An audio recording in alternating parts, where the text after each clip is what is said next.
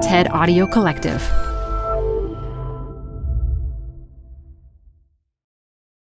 This archival episode of Design Matters originally dropped in November of 2021.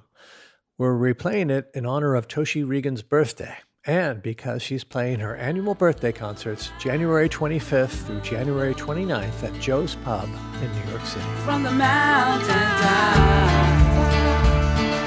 I started playing guitar when I was 14. And I was like, I've playing guitar for over 40 years. That's bananas to me. And spiritually, I just really feel like I'm five years old. So I just don't even understand the way time works. From the TED Audio Collective, this is Design Matters with Debbie Millman. For 17 years, Debbie Millman has been talking with designers and other creative people about what they do, how they got to be who they are, and what they're thinking about and working on. On this episode, Toshi Reagon talks about how she has cut her own path through the music industry and survived. It's a wonderful thing to wake up in the morning and feel good about who you are and where you are and who you're with. Hi, I'm Roman Mars, host of 99% Invisible. It's a podcast about all the thought that goes into things most people don't even think about. You're going to see stories everywhere. Follow and listen to 99% Invisible wherever you get your podcasts. Folk, blues, gospel, rock, funk. Toshi Reagon writes it, plays it, sings it, and produces it all. Her genre spanning work includes an opera, The Parable of the Sower, based on the dystopian novel by Octavia Butler. She's been making albums since 1990, and her commitment to social justice rings loud and clear in her songs and in her beautiful, expressive, and powerful voice. She's here today to talk about her life, her music, and her career. Toshi Reagon, welcome to Design Matters. Uh, thank you for having me. Toshi, I understand that the first big rock concert you attended was when you were 13, and it was to see the band Kiss. Um, so, were you a big fan of their music? Uh, obviously, I I really loved Kiss when I was a kid, and I still have a soft spot for them now. But you know, they're a very exciting band for young folks or for anybody. But they are just very committed to their sound and very committed to the theatrics of the characters they were playing. I started playing drums like really young, and so they were like a fun band. Like I put on headphones and play along. And later in life, when I was hanging out with Lenny Lenny Kravitz, he's a huge fan of Kiss as well. So we we both got to go see them together, and then because he's really famous, I got to meet everybody. So that was a that was a big highlight to meet them finally. I have a confession to make. Um, Kiss was also my first rock concert as well. Nassau Coliseum, 1977. I was about 14 or 15. Um, you saw them at the old Capitol Center in DC, right? That's yeah. right. And the back, I was on the wall, the back, the highest place you could go. And then I touched the wall. Like that was my last seat. You're a little bit younger than me, so I think we probably sort of discovered them and and fell in love with them about the same time. Yeah. Toshi, your parents were active in the civil rights movement as you were growing up, um, which is sort of an understatement, but nevertheless, um, your mother, Bernice Johnson Reagon, founded the Grammy Award winning all women, all African American ensemble, Sweet Honey in the Rock, in 1973. Your father, Cordell Reagon, was a leader in the civil rights movement in Georgia and co founder of the Freedom Singers. And You've said your mom's value system of resistance was already set in motion by the time she started college and was working as the NAACP youth secretary. When was yours set in motion given how you were raised? Mm, I was really primarily raised by my mom, but it was very beautiful and active community we lived in this uh, house in Atlanta, and on the top floor was Vincent Harding and Rosemarie Harding, two Um, I think sometimes we say civil rights activists and then we miss a whole bunch of what people do. And, you know, the civil rights era, which comes out of the Southern freedom movement, um, are, you know, specific things that we know about. But um, these people were just casting such a wide net of vision um, and leadership. And they were, now I know they were very young and their lives, like early 20s, is it's kind of extraordinary.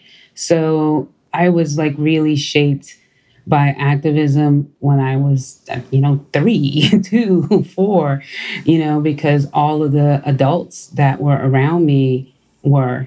And that was what they all talked about and how they raised us. They were not going to like send us someplace to go to school where we could be attacked for being black. So they're very, very specific in how they were raising their children. And we really understood that.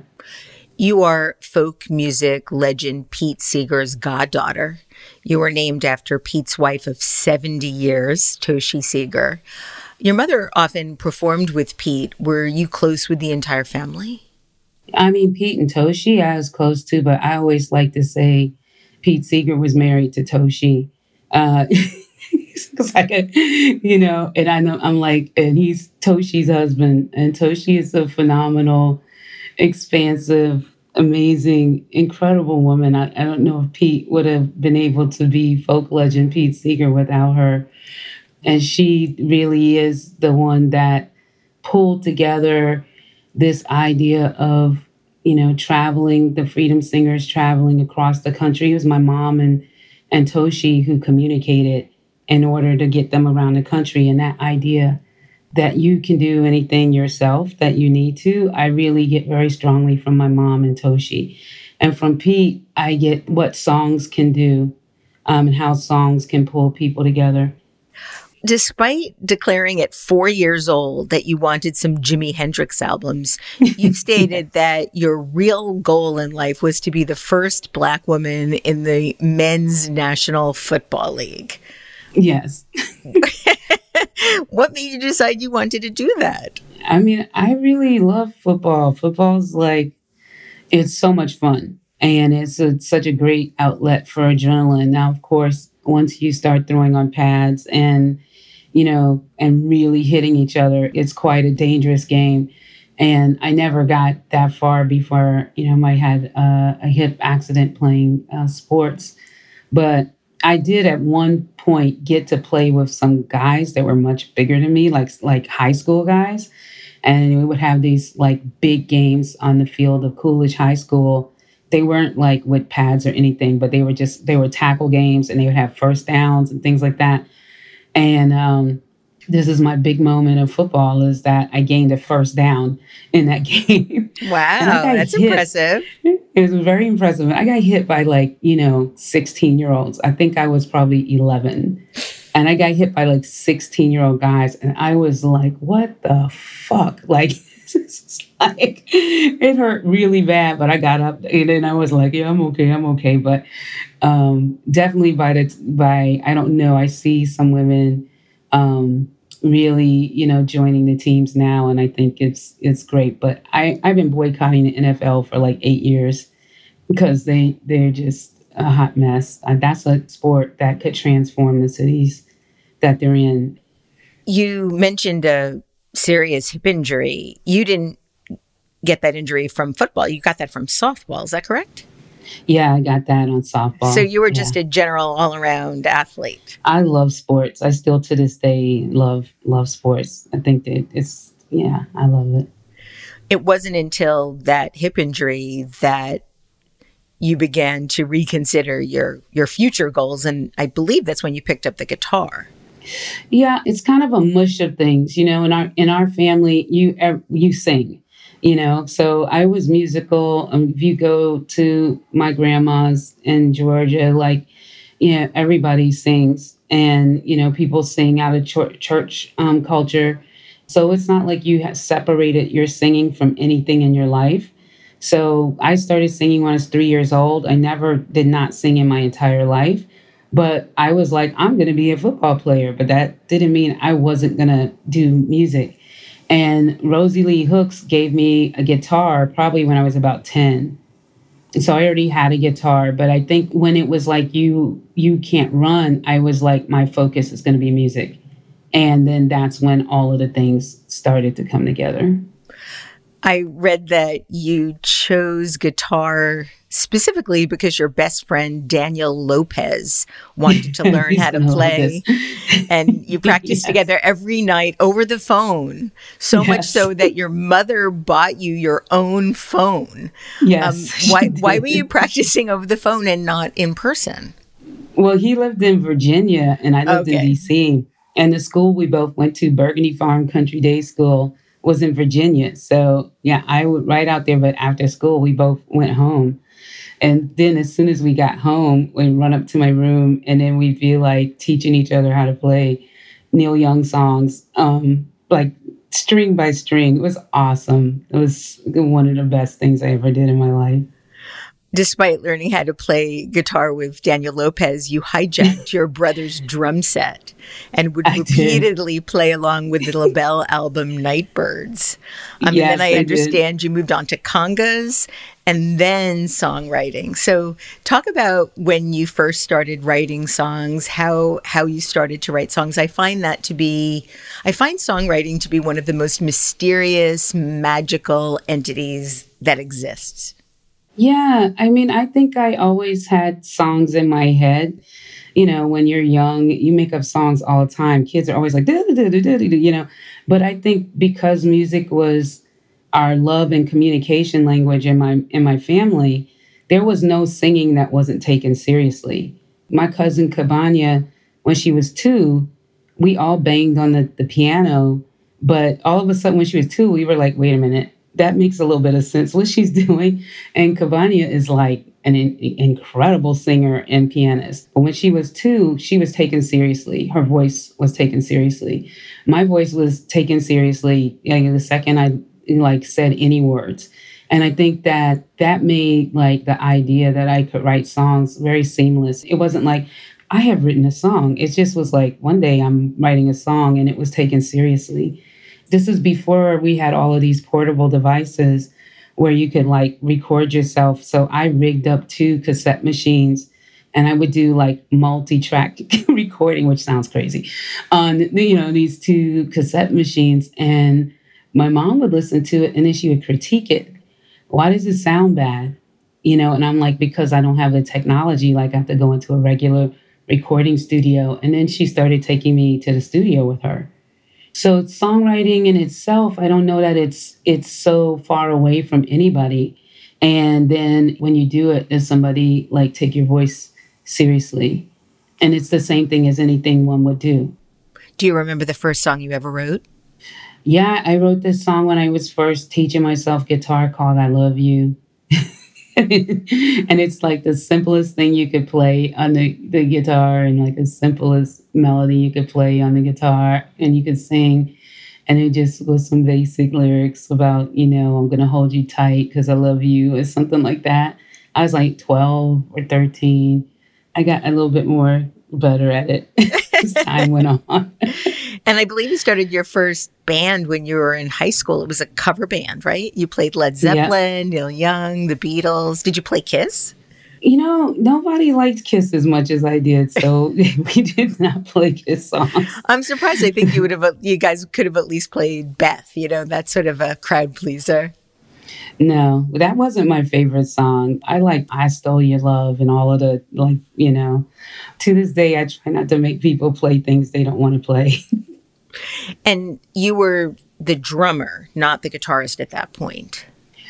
I played a lot of different things. So we, you know, how it is in school is like three or four drummers, three or four guitarists, three or four. So sometimes I played drums and sometimes I played guitar and sometimes I just sang. It uh, just was whatever, whatever, who was ever, whoever was around. I read that you also learned how to play the bass because your bass player didn't show up for a gig. then yeah, we had the flakiest bass player, like bless his heart, and he would just like not show up for things. And so that yeah, that made me have to play the bass, and which is one of my favorite instruments now. So I thank him for not showing up. But yeah, a, a few times on gigs, a bass player has not shown up, and I've been like, okay, I'll I'll play. So it just comes naturally to you. Did you ever ever take formal lessons in any instrument or vocal lessons? The instruments when I was 7, my mom tried to get me to play guitar and like and I hated it. I don't know if it's that the teacher was bad or that I just didn't like that idea of learning like it didn't make sense to me.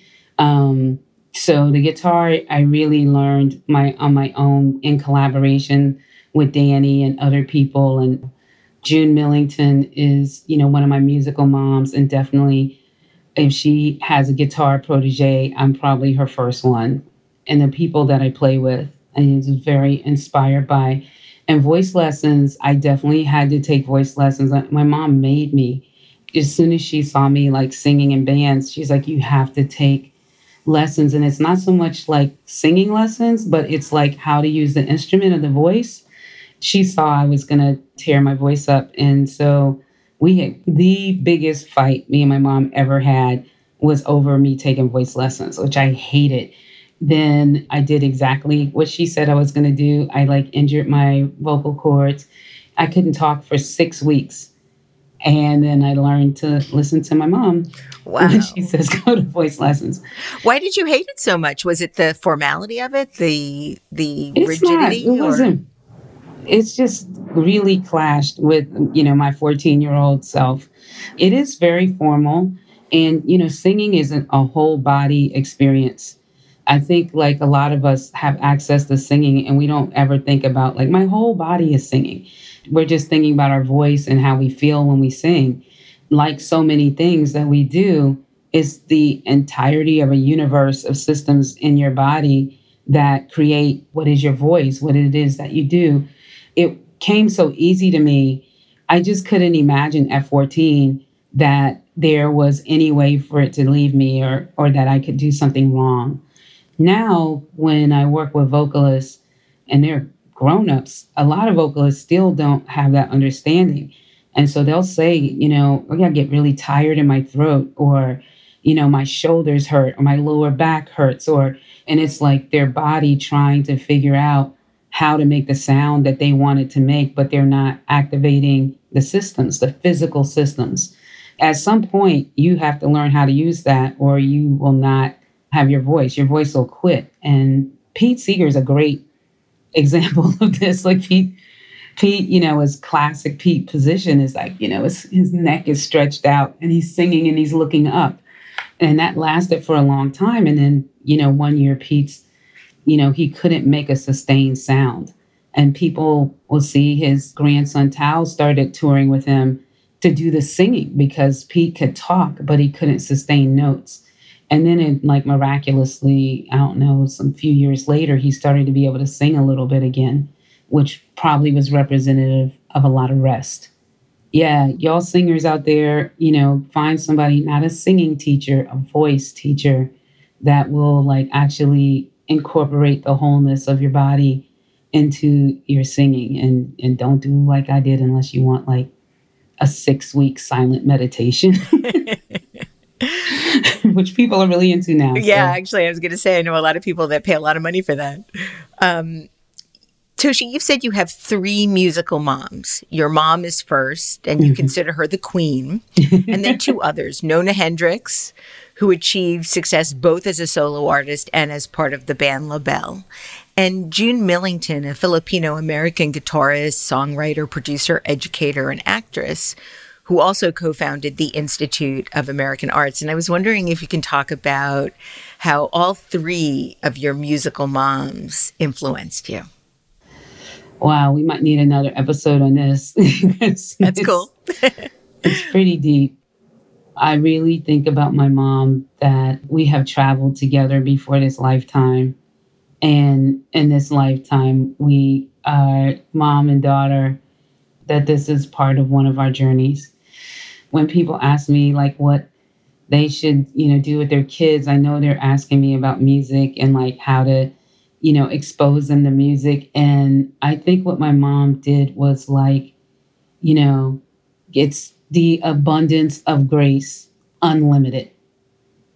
I know when her parents saw me when I was a baby, I was the representation of their incredible efforts to exist.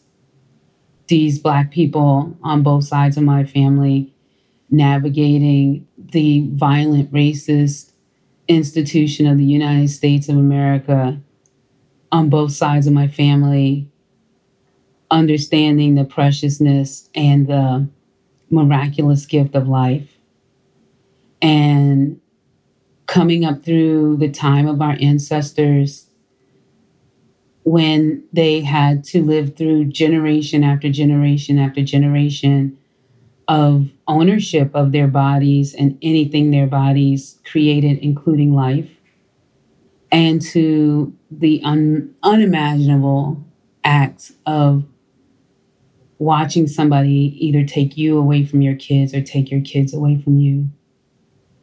To understand the multitude of systems that you put in place to house yourself and house your people when people think you are criminalized the second you come up with a unique idea of being free. For those people to get to the year 1964 and see the first generation of our family that's not going to pick cotton. it's such a big deal. It's such a big thing. It's uh, don't even have the expansiveness of language to cover it. And every single person looked at me like I was a reason for every single thing they have ever done in their lives to get to that moment. And my mom, I'm the first child, I'm the first grandchild on my mom's side of the family. But my mom just took me everywhere. It was no place that I couldn't go with her. And I think if there was a place I couldn't go, she would maybe think she was going to the wrong place. And she just joined me to who she was. And then when my brother came, she just joined him as well. And I think that the the sound of our people a lot of people make this line like you know when is art important when do you need art when what is the position of the artist and it's when is the what is the position of people when are the people's voices important? When do the people use their voices for this? What is the technology of sound? What is the technology of of sonic holding resolution of home when people tell you you don't have one? That's where i come from. I almost say before I'm an artist, I'm a person who has to survive in this wicked world. And the instrument I use is my voice and song. And then, oh, there's a an entity called art, and oh, it can be commercialized, and oh, I could make a living. This is all after that. But my mom brought me into the world and set the standard for how people should look at me and receive me. She and my family let me know like that that was important to pay attention to. You shouldn't just blow that away. Like you should know like no, they really looked at you like you didn't belong here and now you get to make a decision if you want to stay. And now you know what you need to do if you want to stay. To be born and have people communicate that to you is a good thing and that's why I got these other two amazing moms because they, because they kind of come from each in their own way a similar line. June Millington is the first woman I saw play electric guitar and like use effects pedals. So my mom told me when I was like that day when my my hip broke and I couldn't be a football player and I said I'm going to be a musician. My mom said, and you probably researched this already that um, you know will learn how to be a producer and stay away from drugs. Right? I was actually going to so, ask you about that specifically. yeah. So I ended up being an intern at Roadwork, which was like an all women's production and booking agency started by Amy Horowitz. So I worked on all of the concerts, and Chris Williamson was doing like a concert at Constitution Hall. It was really bananas because that was like a big hall, 3,000 people, I think. And it was just filled with lesbians. Like it was just like it was like total fantasy. yeah, it was like so many lesbians, like you know. so, um, and then June was the guitar player. She had produced Chris's record. I basically like followed her everywhere, and then she doesn't know why. She said that like just when she met me, she just she said she saw me walk into the room. I was a kid, and she was like, "Okay, that person's mine." And then from that moment on, June started to teach me so the next day I went to where she was staying and she did one of her songs and she wrote me out a chart. And I couldn't really read charts, but June Millington's charts are very beautiful and classic and you kind of can understand them. And she taught me how to play the song on a guitar. And then after that, she would send me cassettes of everything she did. I would get a cassette in the mail. And I like to say I'm the, her first student. Um, now they have the rock and roll girls camp and all of these things she would send me how she made records, how she wrote songs. And then Nona, Nona was like the first woman other than my mom or women in Sweet Honey that I identified that when you looked at the back of a record, the song was written by them. And LaBelle was was such a big band. And then when it, we got the record, I saw like songs written by Nona Hendryx. And I can't tell you what that meant to me. It was so important. When you looked on the back of Motown records, it was so many songs that just said the corporation, the corporation, the corporation. And then every once in a while it'd say Ashford and Simpson or Stevie Wonder, you know, but it was like the cor and I'd be like, you know, I'd be like, who's the corporation? Like, what does that mean? In LaBelle Records, you had the name and then it would say Nona Hendryx. So I always wanted to meet Nona Hendryx when I was a kid. She had one of my favorite voices and she wrote the, the best music, the most interesting, journeying music, complicated, complex, meaningful lyrics and, and situations. And so when I had a record deal at with Elektra, the best thing that came out of that that deal, because the record never got released, was Nona Hendryx. They were like, "Is there any producer you want to work with that's already successful? They want names." And I was like, "I want to work with Nona Hendryx." and they got her. And I was like, the, the first time I was in a meeting with Nona Hendryx, I levitated. And from that moment on, Nona has been like a guiding, beautiful guiding light, and also just an expert in songwriting. And and she produced one time a, a vocal track for me. And just that like couple of hours of, of working with her really, really influenced, you know, how I, I produce myself and produce my my vocals. So the three of them, it's a pretty heavy team. And I feel really grateful. And out of all of them, there's one thing when my mom told me to be a producer, her idea was that I had to be able to present myself because I, I didn't have time to wait for people to decide. Yeah. You can do it. And Nona was the person because she had had a lot of experience in the business. Nona was the person who was like, these people are not your friends. And to take every opportunity like it's ingredients and but know what it is that you want to make. And then pick the ingredients you need and leave the rest. And June was the person who was like, there is a system to recording sound and recording sound very well. Take your time and learn the systems that, you know, please you and make you happy. And all of those significant, really significant systems help to create, like, along with my own intentions, like what I do. In addition to your mom saying that you needed to stay away from drugs and learn to be a producer. She also said, as you were becoming a musician and started to play with her, that she was going to treat you like everyone else and you had to show up. And if you sucked, she didn't want to work with you. were you ever worried you couldn't? Well, she never, she never actually said that, but she, she just did it. There would never be like, she won't work with me. That would never happen. But she, you know, when you're little and you go to work with your parents, like you get to see them in action. And so I would go to work with my mom and I would see her doing the DC Black Repertory Company like song workshops and then creating things. I grew up in that atmosphere. So once I started doing it, I was shocked, but she treated me exactly the same. and she had the same expectations.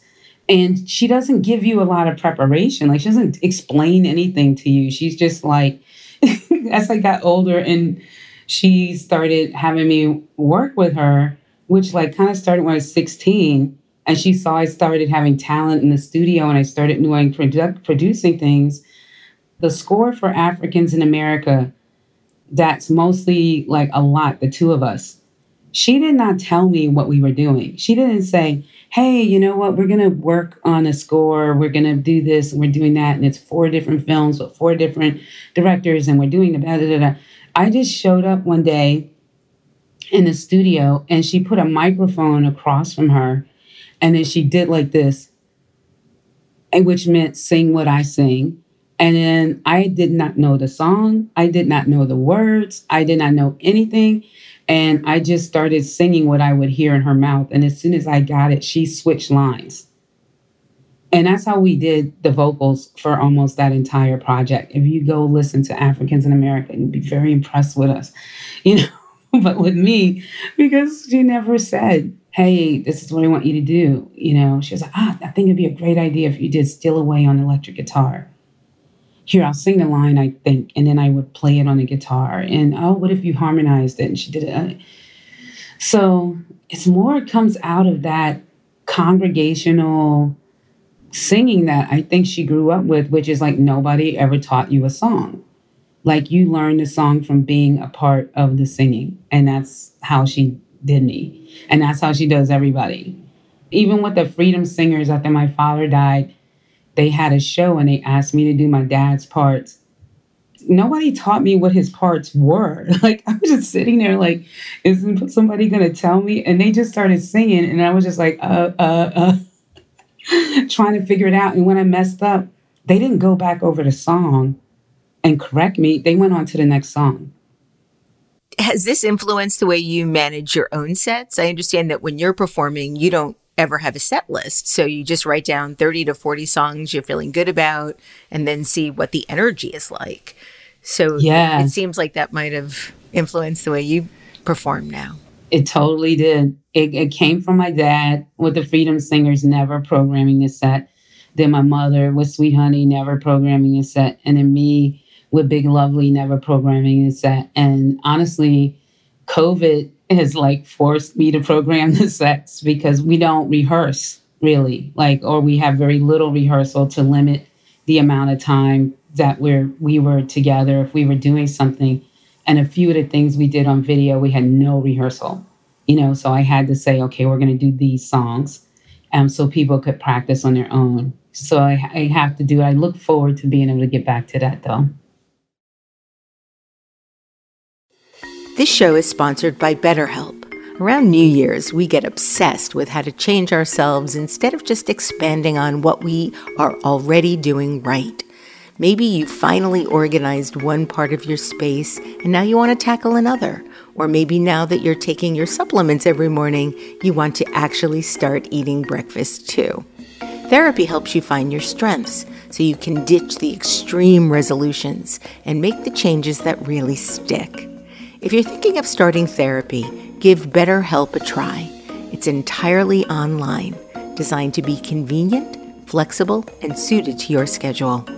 Celebrate the progress you've already made.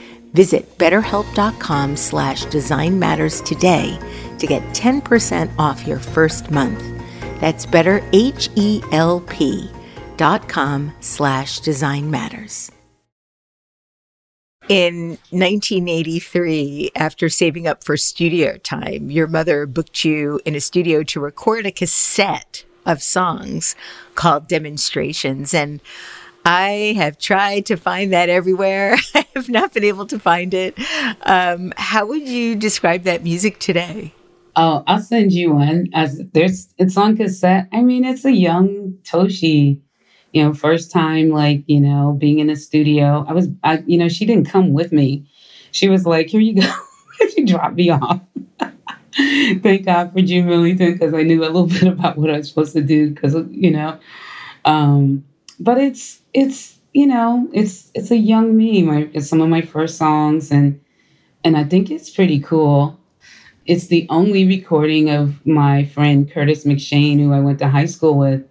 Uh, he's a really good guitar player, and he passed away very young. You know, it's the only. That's how I I remember that how important it is to record and how important it is to like put down your ideas and and leave them leave them behind for other people to find and hold on to eventually. So it got made into like, you know, hundreds of cassettes. And then the company that was distributing them closed down. They send back like the last 50 of them. So I should transfer them and put yes, you should. It's you should. Your first official album was titled Justice, which was published by Flying Fish Records in 1990. Mm-hmm. How did you first get that record deal? I mean, it's not as hard. I mean, I think I'm sure I got it because Flying Fish put out Sweet Honey Records and and they didn't have to pay for it. I paid for it. So I think that's how it happened. And now I think another label has it. And I'm like, give me back my record. Um, that I paid paid for a long time ago. Um, but I love Justice. Um, I, Justice is one of my favorite songs, and and and by then I was like covering the police song walking in your footsteps i like a lot of the music on that record and i'm glad that it's it's still accessible and it's also around the time i went on tour with lenny um his first world tour well how did you first meet yeah let's let you can't just drop that uh, when i went on tour with lenny yeah you and lenny are very close you but you were a fan of the cosby show growing up and had a premonition that you and Lisa Bonet, and then by extension, her then husband Lenny Kravitz would end up being friends. And that premonition ended up coming true. How did you first meet? How did you first meet them? Yeah, I you know I want to be really clear. They like cause people hear this story, and I'm so surprised. I must have said it somewhere, but yeah. So I did. I was looking at the Cosby Show like everybody, and I just, it hit me as looking at it, and I was like, we're to be best friends. It's to be like my sister. And everybody laughed at me because at that time, everybody wanted to be best friends and everybody wanted Lisa to be their, you know, be their best friend. But don't they still? Don't they still? They still do. I, she's, yeah. you know, Lilakoi Moon is the one of the best people who ever hit the earth. So I think everybody would love to be friends with her but it happened because they were making a big video in Central Park um, for Lenny's first record, Let Love Rule. And my friend was friends with the stylist for the video. Everybody was like starting out at everything. So Arianne Phillips and my friend Lisa Tager, and they were like, "You want to watch it?" Because making videos was a big deal back in the day. And so we were just watching. And then at some point, Lilakoi was like, can you go over and dance in the video because I like your hat or something like that. And so I, I was like, okay. And then we just like, you know, being an extra in a video. And then later they invited me to come to their house at some point and they were serious. That was the beginning. And then Lenny said that thing like, you know, a lot of people say to you in your life, like, when I go on tour, I'll, I'll call you up and you can come open some shows. And he really did. I got to open like five shows in Calgary and Portland and, and these different places. And then he was like, I don't want anybody else to open for me because the vibe is really cool. So you open the rest of these shows? And I, I don't even know if the my Justice record was out, but I didn't have like people paid big money to open shows at that point. So another band had already paid.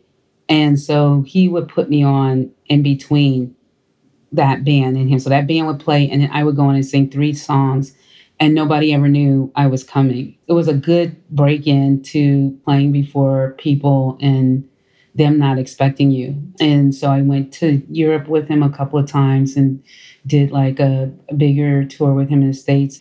And then he he took off into like the stratosphere. And we're we're we're we are a spiritually close family, but Lilakoi is really my sister for life. And then later, Zoe came along, and everything is everything. It was such a, a really beautiful and generous opportunity and came with a, I think, a lot of love and a lot of like organic, a lot of organic feelings. And so I've always appreciated that particular time. you know, but I make people take it off of my bio now because I'm like, it was 30 years ago. Like, let's stop. you know, like well, you know, it was still part of your origin story. It was part and of the part of the beginning of the for sure, for sure, for sure. By the time the tour was finished, a bidding war erupted in both Europe and the United States for your next album, and you signed with Elektra. And when you signed with them, your mother told you the only way it wouldn't work out was if you couldn't sing when you stepped out of it. And you did indeed step out of it. You left Elektra after the label didn't release any of your material.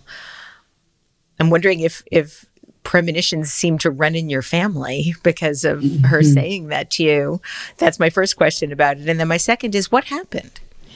Um, she has she's she says the only failure you're ever having is if you don't if you don't do your art. Like if you don't do what you're you're supposed to do. Um, I, I don't know. You know, the music business is really weird, and it's di- really weird for different reasons in different eras of time. And it is structured at that time off of the economy of exploitation and ownership, certain things have to happen in order for it to be worth it for a company. And it also had a lot of wealth. You know, this is kind of, you know, right when the labels started to shift that to A&R departments used to be very musical, you know, A&R people used to be somebody, you know, who had musical backgrounds. And then at a certain point, A&R people started to be like, lawyers and administrators and people who like to go to shows and you know, just and um, it was easy to spend three hundred thousand, four hundred thousand dollars on somebody and then be like, eh, I don't like this record. Like, let's dump it. Most of the artists on the planet that record music or or anything like that to this day, most of us live in a, a middle or lower middle situation and that is not valued as success. So that if you are like, you know, waking up in the morning as a musician and you're paying your bills, that's not seen as like success. What's seen as success is if you are such a dominant force that you generate, you know, hundreds of millions of dollars.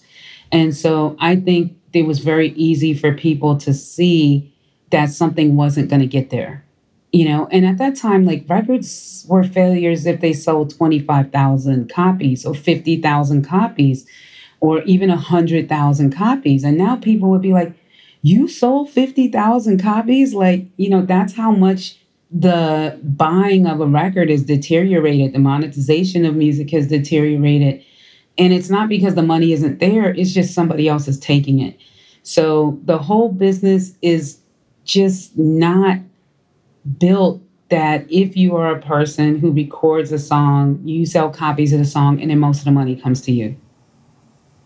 It's just not designed that way. And now it's, I, you know, streaming is just like you record a song and people listen to it whenever they want, and maybe they know it's you, and maybe they don't, and like somebody sends you half a penny, and that's it you know, going back to what you were talking about before about seeing Nona Hendryx's name on the album, um, that couldn't happen anymore only because 45 people write a song.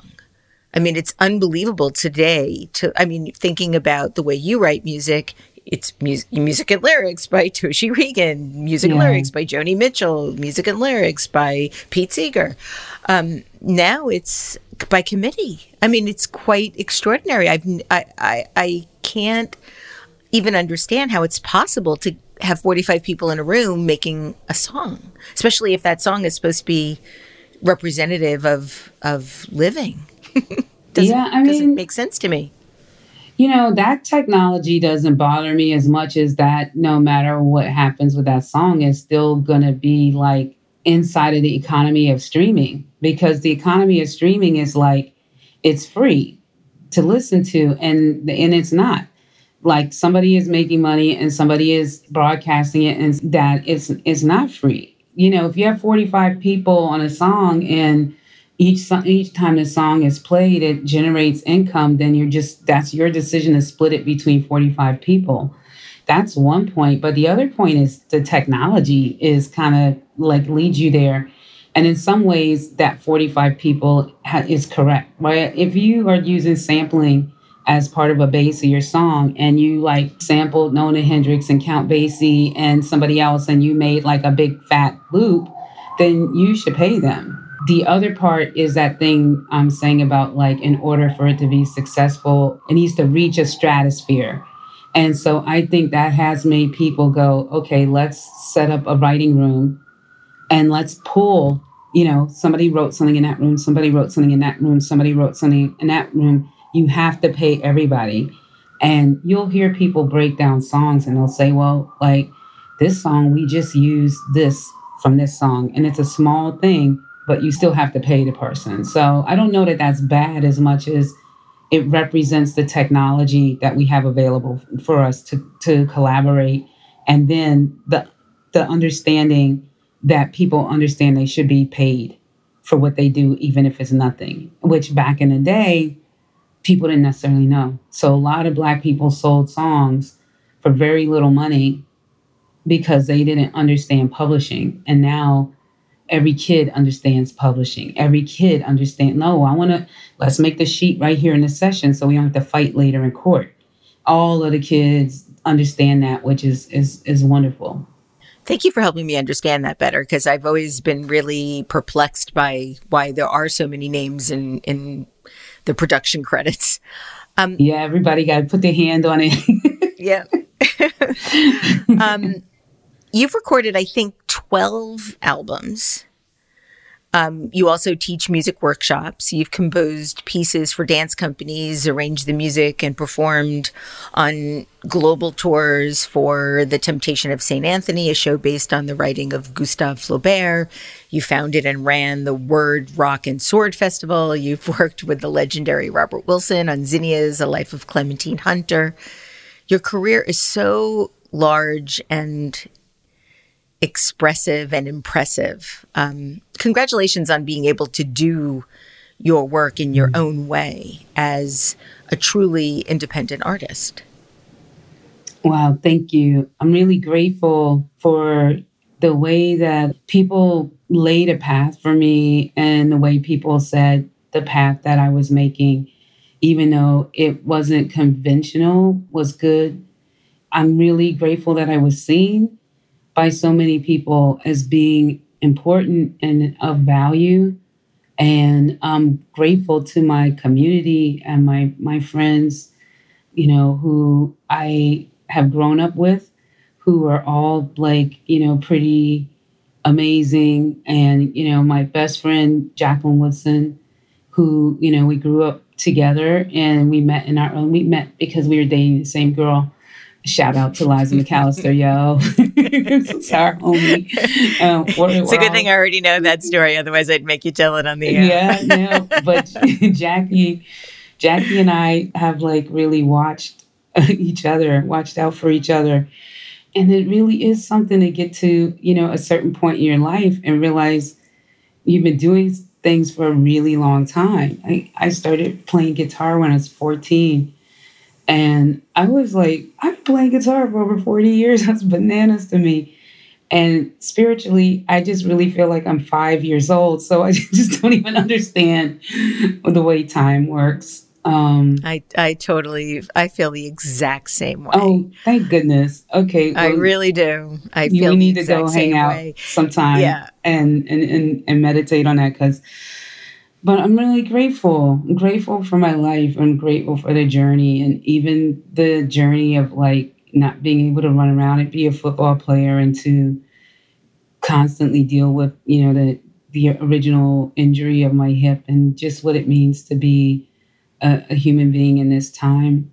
I'm super grateful to my family and my ancestors and, you know, the Reagons and the Johnsons and then all of the family that I've made. I, I couldn't do anything without them. And so, and my family and my daughter and everybody, like, it's just, it's a wonderful thing to wake up in the morning and just feel good about who you are and where you are and who you're with.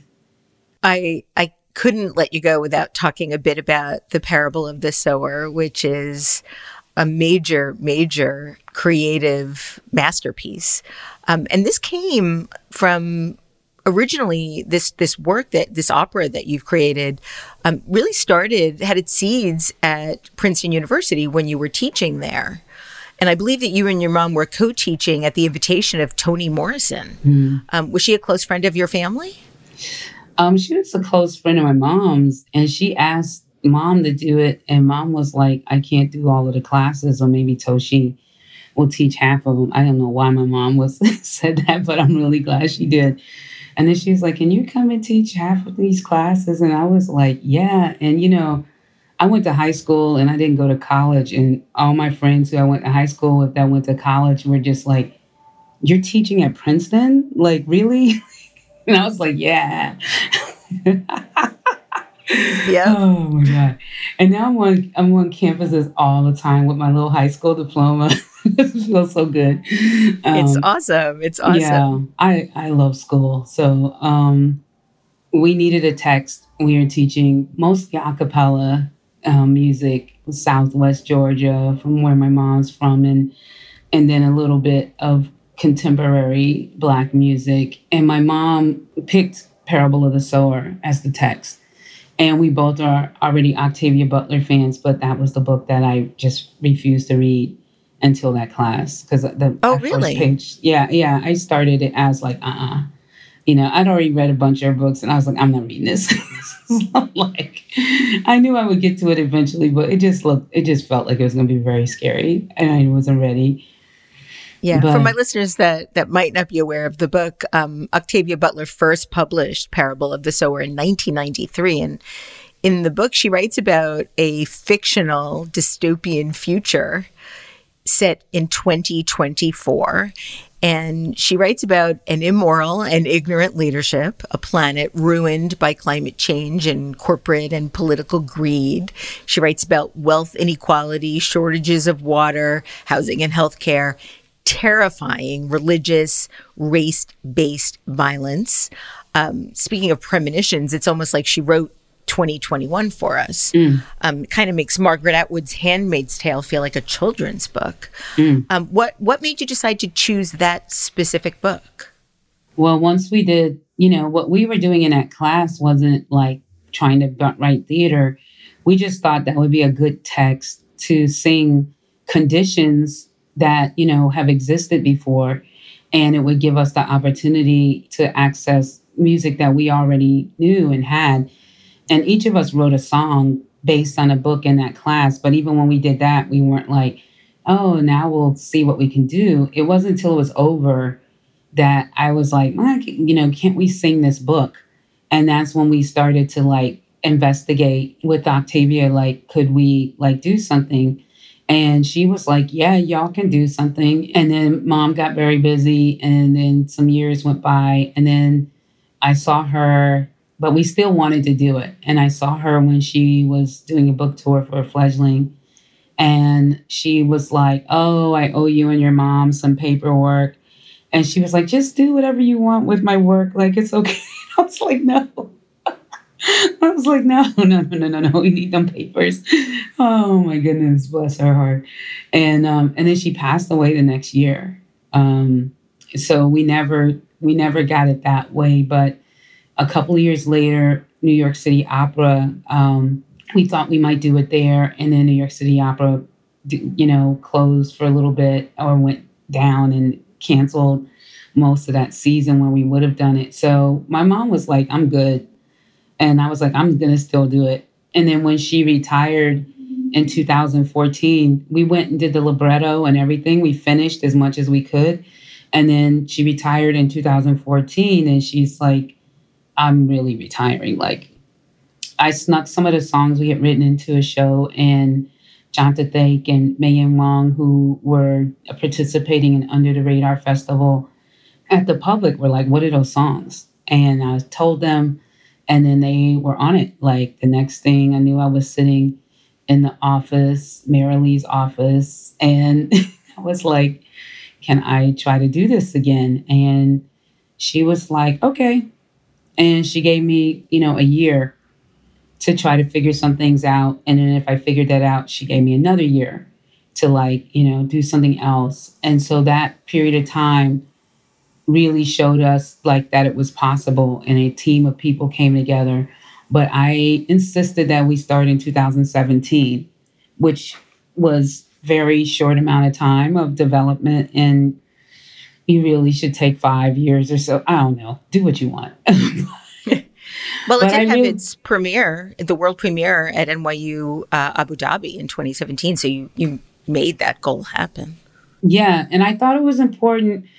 Um, I really understood. I don't know if this has happened to you, where you understand that like technically something might be better if you take longer time, but that in terms of meeting the moment, like you need Momentum. to make it. Yeah, and so I was totally. like, we have to do it in 2017 because her timeline is 2024.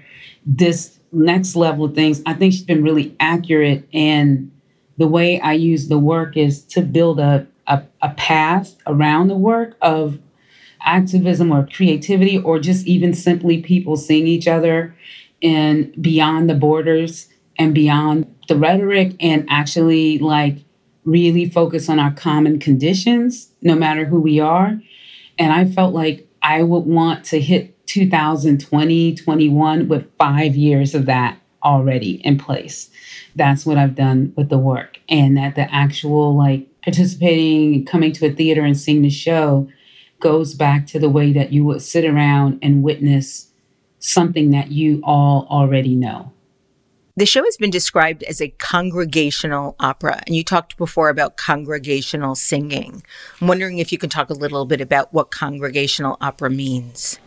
Yeah, you know, most of the music is sung by the cast, the whole entire cast. Almost, you know, there are some solo moments, there's some duets, there's some trios, but you you almost never don't see a community of people activating on a stage or you don't or you will hear you know, a community of people activating sonically. And that feels really important to us. Most of our shows are very congregational. Like everybody does our shows, they're they're like, you know, well, am I a lead? Am I a this? Am I a that? And I'm like, you're you're a part of a, a group. and and they're like, but am I gonna sing? I'm like, you're gonna sing all the time. you're always gonna be singing. And um Parable's no different, but it's probably the one where this idea of communicating sonically is the way to really talk about very, very hard things. And you do that simultaneous thing that our ancestors did, which is if you are in any way sonically producing the conditions of your life, then you are in a state of testimony and you are in a state of claiming and declaring and whether or not anybody understands the language or what your song might mean that you're even making sound. It doesn't even have to be the text. The, the text can be on the inside of your heart and the inside of your voice but that you are creating an opportunity of, of home inside yourself. And so the most difficult moments that this story takes you through unfortunately resonate with the reality of what many people face on the planet today. And the ability to actually be honest with yourself and believe what yourself is telling you is like a major opportunity to strike back at these conditions. But in the future of Parable of the Talents, when one of the characters are asked, like they're in the two, 2030s, like, why did we have to go through such a horrendous time? And this character says, well, I think somewhere in the 2015s, 14s, 15s, we let it happen. It's not as flippant as it sounds. We let it happen. It speaks to the way of this particular world and this particular time which can have you activating every single day. Like you're working, you're participating socially, you're going out, you're you're online, you're you're turning your outrage to your your people and you're not actually shifting the dynamics of the condition harmful conditions that exist. And if you are, it's taking too long. And so this story asks you almost to take that foundation that you might already have, that instinct you already have. And if you're sitting there going, should this happen sooner? Should I do something faster? Should I make more of a? Like, like when you're in your house and around you there is something destructive, there's one way you move.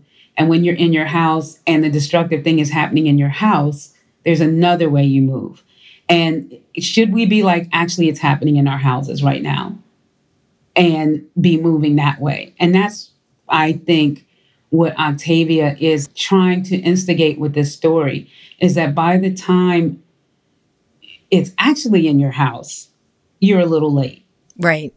You know, you're a little late.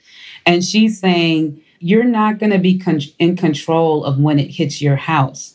But if you acted like it was in your house when you feel like you're in control of your house, you could probably do something there. That's what we trying to do. We trying to be like in your town, in your city, in your block, there are people activating. Do you know who they are? Do you know who, you know, you live next door to? Do your kids know how to walk from your house to somebody else's house? Do you all have ways of transportation that don't require you to be on the internet. It's such basic things that you would want to like ask yourself now, not because like the huge gigantic disaster is going to happen, but because every day some little disasters are happening that take away the access you think you have right now to things that you need to exist. And you want to get fluent with how you actually exist in those conditions. And you might even choose one day to be like, you know what, we're not going to be on these internets today. We're not going to be tracked by these cookies today. We're going to make an intentional decision to meet in a park and turn our shit off because it's important to unplug from these systems as a political statement.